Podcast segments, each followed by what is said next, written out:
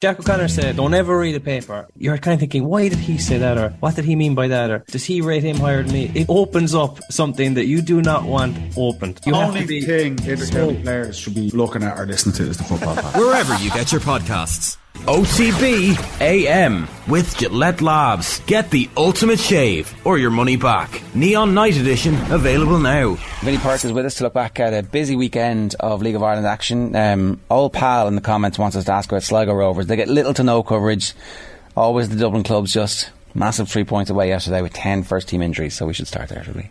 Um, yeah, and who, who's that old pal? I absolutely agree because I've seen them twice the weekend. I was in Tallaght Stadium um, against Shamrock Rovers. Really unlucky to lose. I thought you were exceptional. And then in Richmond Park yesterday, um, what was a different type of performance, but you were very, very good yesterday in terms of um, beating St. Pat's 1 0. So, no, I was really impressed with them. Um, it's, it's interesting because their uh, Pijnaker, their centre half, stepped out, passed the ball to the right back. Uh, I'm going to struggle to pronounce his name now, but there you go. Uh, Bran Flack from Sweden, who crosses it to Max Mata from New Zealand, who scores. So it's interesting because um, where the league is at and all of these things come into uh, lots of discussion every year. Where's the standard, where it's not. But we definitely need an influence of players from outside of the league. And Sligo's recruitment has been exceptional. Um, Liivak, um, someone said to me, if he was half a yard quicker, he'd be outstanding. But if he was half a yard quicker, he probably wouldn't be playing in our league. But he is an exceptional player in our league. Hartmann, who's out injured at the moment again, a German, um, has been brilliant for them.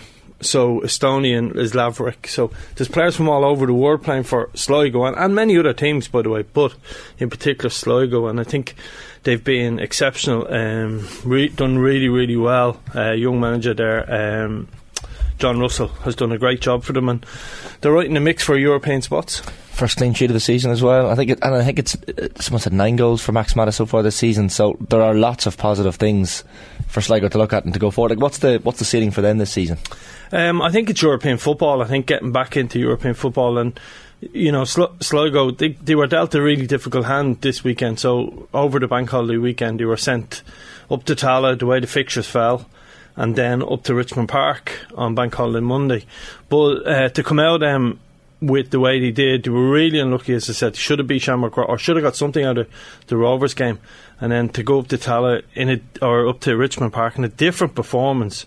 Uh, but dug it out. Um, so I think European football is definitely there for them. Max Mata has led the line for them in those two games brilliantly, and um, albeit the fatigue, I think Pat's probably fatigued more than they did Mm. in, in, as the game wore on yesterday. We said last week that these back-to-back games were going to be um, really interesting, just in terms of teams' various abilities. This is a, a slightly random tangent, but Cathal Dennehy had a great piece in the Sunday Independent yesterday, where he, he interviewed um, an athletics coach, an Irish athletics coach, who's based out in the US, John Coughlin, who's training Olympic uh, gold medalists and uh, World Cup winners, but he has actually been involved in the League of Ireland in the past and with uh, Andy McEntee at Meath. And he says in Irish sport, it's strength and conditioning, and he, he would actually refer to it as conditioning and strength because the strength is less, far less relevant. And he talked about being able to make people faster. So when you bring up the right back, um, you know, it's just a, it's a technique issue, and that everybody can continue to work on their speed.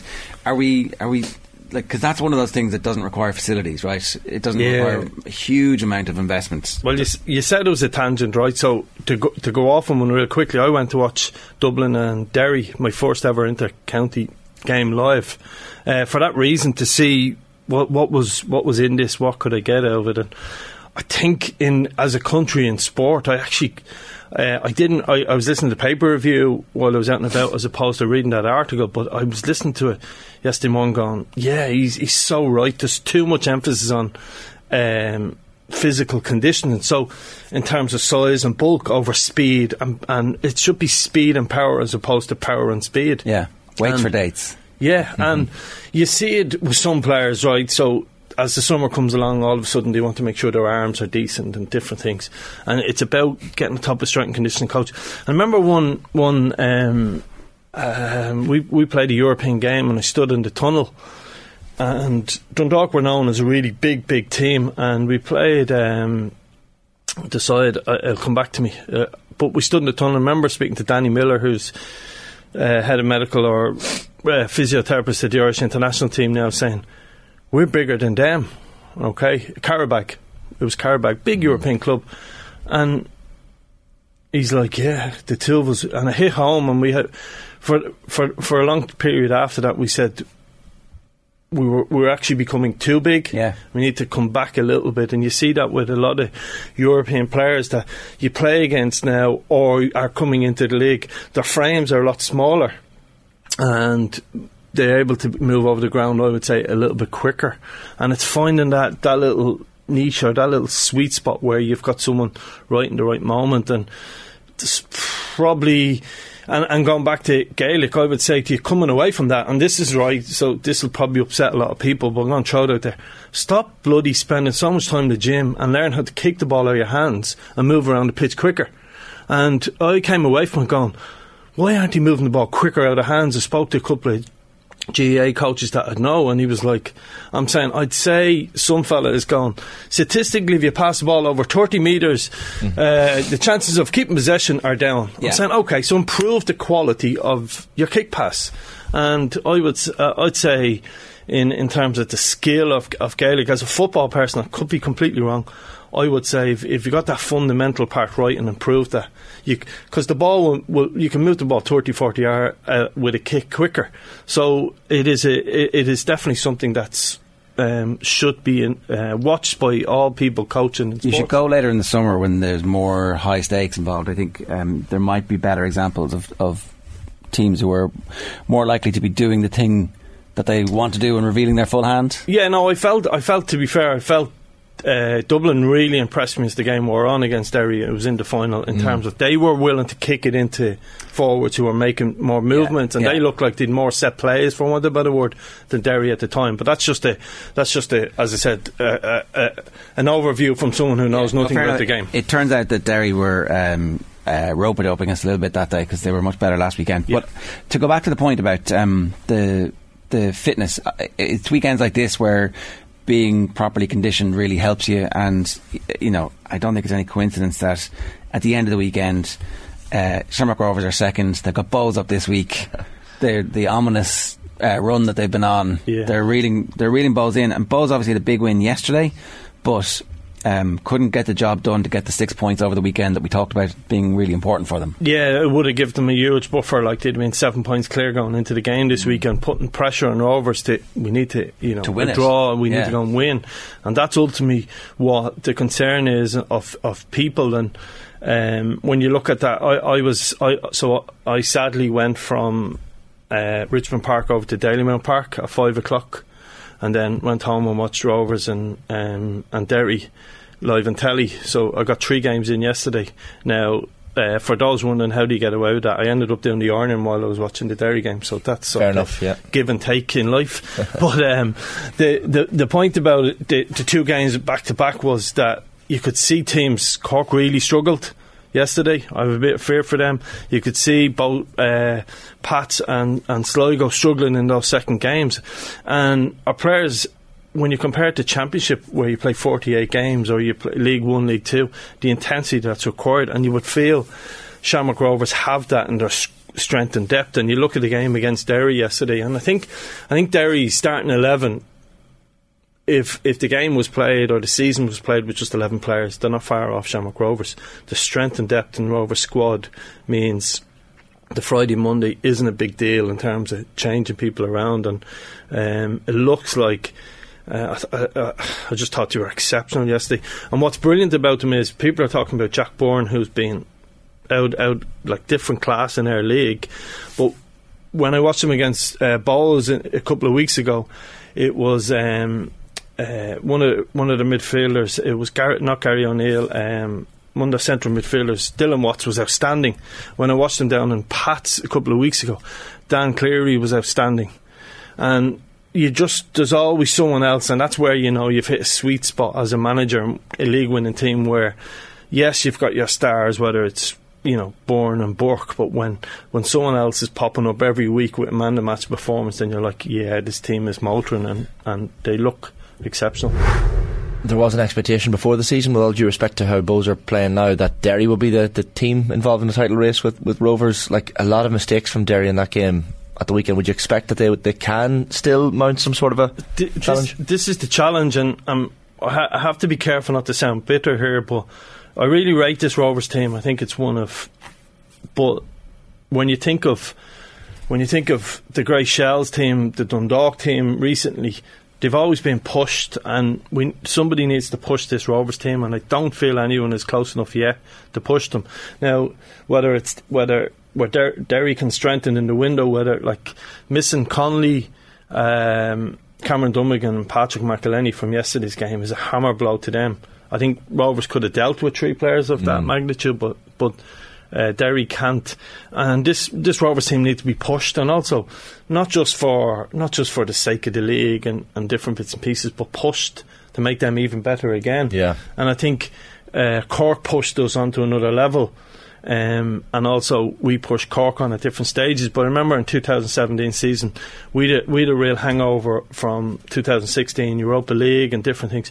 We started the season slow, but Cork just won like nine out of ten games, and you couldn't catch them. And you need that, and you need that to push it on. And that's my fear about the league at the moment. Is this Rovers team are so far ahead? Oh, it doesn't feel like anyone's able to catch them. Mm-hmm. Not even Bohs. Well, well, look, Bo- Bo- Bohs have you know it's 13 games in, they're four points clear. So this game on Friday is huge for them. Yeah, I huge mean, for them. it's like uh, you wouldn't be terribly shocked if Bohs were to beat Rovers Yeah. in, in this fixture of all fixtures. Yeah. The fact that they have the four point lead would obviously, you know, it would Yeah, and, and the concern will be uh, for uh, Bohs. Bohs were completely outplayed against Rovers a couple of weeks back, so it's about what the makeup of the team, how the Bohs approach it. Did he look at doing something slightly different in that game because they were they were outdone, a bit more. Uh, expectation on Rovers maybe in this game, particularly in Tallaght. So, did he look at something slightly different where they try and counter uh, counter attack against them. And but it's set up to be a brilliant game. Uh, atmosphere will be will be huge. There'll be no spare tickets, and it will be. You would imagine a brilliant advertisement for the league again. So, um, it's it's it's May. It's set up brilliantly that the the two biggest rivals in Irish football are now rivaling each other at top of the table, which is which is perfect. And there's a sustainability about this Bohs evolution. Like they're really well run, they're proper community focused. You know, this isn't um, a manager uh, who's. It's not at the back of a genius manager who is going to leave. It's not the back of one great player who is going to get transferred. It's it's built slowly over a number of years. Yeah, and it's also now um, the the icing on the cake is the likes of Pat Fenlon coming into the club. It is having, you know, Trevor Croly's now working within the academy there, so they've they've done it in a really structured way that it is a slow burner. And people will say to you, Dundalk will dominate or um, Rovers will dominate the league for years and years and years, and they may do, but football doesn't work that way. It cycles, and it just takes one slip of a couple of bad signings here or there, or something to go against you, and then someone else will be waiting in the wings. And we see that in world football, like particularly leagues similar to ourselves, whether it's in Scandinavia, whether it's um, um, Eastern European leagues. You see, like Bate Barca for years and years and years being the ones that win their league, and then all of a sudden they're not, and it's the same in um, in so many different leagues. We talked last time you were in about uh, the funding issue, and since then it has kind of taken off a little bit. Now it hasn't quite crossed over into the mainstream political debate just yet, but it's in the ether, and it feels like football people are actually a bit pissed off by the fact that uh, they've been spoken down to by Leo Varadkar. When you were out and about at the games, Yeah, we we we we had um we had a, a bit of a discussion about it where we. We probably agreed to disagree on, on the point in terms of us pitching against horse racing, but I've probably come around to the like I, I've spoken to Aidan O'Riordan actually um, during the week, and the first point is I should have known by his dodgy jumpers he's a Bohs fan. Okay, so I, I said he was a Pats fan, but um, I've spoken to him and um, I'll probably meet him over next week or two because there is people now who are interested in it, and it's not just tokenism or um, like pe- people looking to meet someone like me for whatever reason, just to get a big bigger insight into how to to shape the argument. But um, I'll probably come around to the idea that um, it wasn't a bad thing that the you know the cage was rattled. Um, I was a little bit in fear that by doing that, we would have got the response we got, and whether that was a good thing or a bad thing. But I think um, I think for the partici- participation numbers in Irish soccer, I think we've got to get more, and, and I think like yesterday, yesterday in Richmond Park, the, the amount of uh, kids and families and different bits and pieces, and the weather was good, and as like we, we've got to give society something more. Football it, yesterday. I- I'm not sure where League of Ireland football is in terms of standard and quality, and that's always a debate. But what I will say is, the games are really entertaining. Like uh, Sligo and Patch yesterday it was end to end. Both teams were really tired and they gave up chances. And like as a coach, you're looking at that going, should they be a bit fairer? Should they do this? Should they play this system? But actually, as a as a supporter, you're up and down off your seat. Yeah. there's people travelling all over the country from Sligo to go f- Friday up to Tallaght and then up to Inchicore. And there was a huge support from Sligo again yesterday. So people are interested in this. My instinct is that um, uh, the fear comes from a position where the league was told that it was the problem child by the organisation whose job it was to grow it. And so there's a, a natural hangover from that. And that hangover has to be chiselled off. And the only way to do that is to get everybody together. And maybe maybe the right thing to do is not to go and attack the other sports. Maybe the right thing to do is to, to build a coalition of willing people. And some, some of them will flare off and go, "Well, that's not fair over here. But if everybody actually Yeah. was to realise that they need each other, Yeah, there's a there's a revolution happening in in Irish soccer. Okay, now where that is, I'm not sure. Okay, it's it's it's bubbling and it's coming along nicely. Like going back to the to the fir- the first point about Sligo, when you go to their ground, so people in Dublin don't look outside of Dublin sometimes. When you go to Sligo's ground, community built.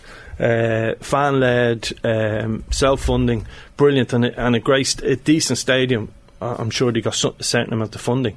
So when you see what what people can do, and you can see where, where they're taking it to, but um, the rewards are, are huge for, for, for communities for, for footballers, and it's it's also then the knock on effect for 14s. Um, 15s, 17s, 19s, and, and women's football has had a huge growth with the League of Ireland clubs. League of Ireland clubs have always been hammered for different reasons, uh, but the one thing they seem to have done well is the ladies' game. Now, um, you, you must give them credit for that, and people must give them credit for that because it's growing that sport that maybe maybe in in 16 years' time or 12 to 16 years' time we're at regular World Cups with. with with the ladies' game, and it will become of what was was done. That was that FAI led. Don't get me wrong, but it's it's like Pats have just introduced it now. Rovers have, have done it recently. Um, uh, obviously, the strength with Shelbourne over the years, but but so there's a lot of really good things happening. I just think we're tarnished, and and the thing you, you tend to hear is, sure, why would you give the FAI money? Sure, look what they've done with the money before, Exactly, exactly. and that's so that's so degrading, and that's just like saying, well, we've we've given banks back money. We've Exactly. given just things just change. get on with it. If there's a long term plan and, and the long term plan shows a more healthy country, uh, grassroots, better facilities for kids, more kids playing into their middle age, like th- this is a, a, a really easy story to piece together. But it's And- so hard because we're we're actually so political as well in Irish football that it's it's we, we probably need a dictator. And we've had one, so we don't need a dictator. But so there, how do you explain that? What I mean by that is Dictator. we're we're we're bloody shutting down a lot of the pitches now for the summer. Well, I don't really So- understand this, right? Because we've just had the wettest. Was it the wettest February or the wettest March? Was February all dry and March was? was Yeah, and the, the I next think it was March, yeah. And so, like, y there, there's no matches, and it's all everybody's away in the summer. Think whoever's around should just play. Yeah, like if if a team of, of fifteen have three players missing, so what? Like just just play, play, play games. Like and and the argument with what about parents if you play say Saturday, Wednesday, Saturday, or Sunday, Tuesday, whatever, three days a week? Well. They're probably going to bring the kids somewhere that week, training Tuesday, Thursday, and a match. So get them out on these grass pitches that the council are now going around cutting and different bits and pieces. And so we do need some like real strong leadership with our game. It's it's as I said, I believe we're in the middle of a revolution. Where that is, I can't put my finger on it because sometimes we drag ourselves back, and and I think the part of the problem in Irish football is others are kicking us and they're using. Uh, and Yeah. yeah, okay, I'll say it. I don't like saying it because it's, but I have to make it personal. It is they're using the Delaney era to hold us back now. Where you're saying no, I, checks and balances now, no problem putting them in place. And I think, you know, they've changed the board and they've done certain things. So hold us to the highest standard in the world, no problem. But actually give us a hand to grow the game and, and help society. Yeah, and uh, treat us the same as everybody else. Yeah. that's the that's the bit where you start looking at the greyhound industry and going, "Well, I'm not really sure that you're uh, worth all the money you tell us you're worth." But um, anyway, we, we'll, we're definitely going to come back to that. One last thing about Cork. Sorry, they they seem to be really struggling, and actually UCD have the bones of a team who are causing difficulty for sides on a regular basis. Um, Yeah, Cork, Cork's a big fear for me in terms of, of the league. I think it's important that we have a strong Cork in the league, but they must stay there on the pitch and on Meriton. Um, they've they've since beaten Dundalk. I think they've lost four in a row, and and UCD are one of them sides that they, they go through um, a three or four year cycle where they lose all the best players after two or three years, where they've all gone through college. They're free to leave. Out they go, and the new bunch comes in. And this this bunch, people would say it's a poor UCD side, etc. But they'll gradually pick up points, and it's important that Cork have just got new owners. Um, it's so important to League of Ireland that we have a strong Cork, and I have a big fear where they're at. They need to go and spend in this window, and I think they will. But they got to get the recruitment right. Watch them against Bohs, and albeit the demand sent off, so the game went against them. They don't look like a mid-table Premier Division side yet, so they need a hand. And Colin Healy's Con- not happy either, like with the decisions and stuff. And even Rory Keating not scoring in six games is a bit of a concern when that's your your yeah, lead target but they, man. they've got uh, Tunde Owolabi and Rory Keating up there, and he's got to maybe come up with a system that can get two of them into the team because goals will win you games. The sending off uh, really bothered him last night, but I think I think there was a decision just before that where they were through on goal and the referee blew up and uh, brought back for a free kick for them on the halfway line, but they go against you, but like. They were well beaten yesterday. Um, Jordan Flores with another amazing goal. It, these goals go into full packed stadiums and they look even better. But uh, Cork, Cork need to spend some money back Colin, um, and but they also need they, they've got a lot of players that just a little bit a little bit short, and they need to sign a couple to strengthen because you need Cork in the in the Premier Division of, of League of Ireland. Uh, one last question. We were talking a little bit earlier on about um, the Spurs Liverpool game. I know you watched that.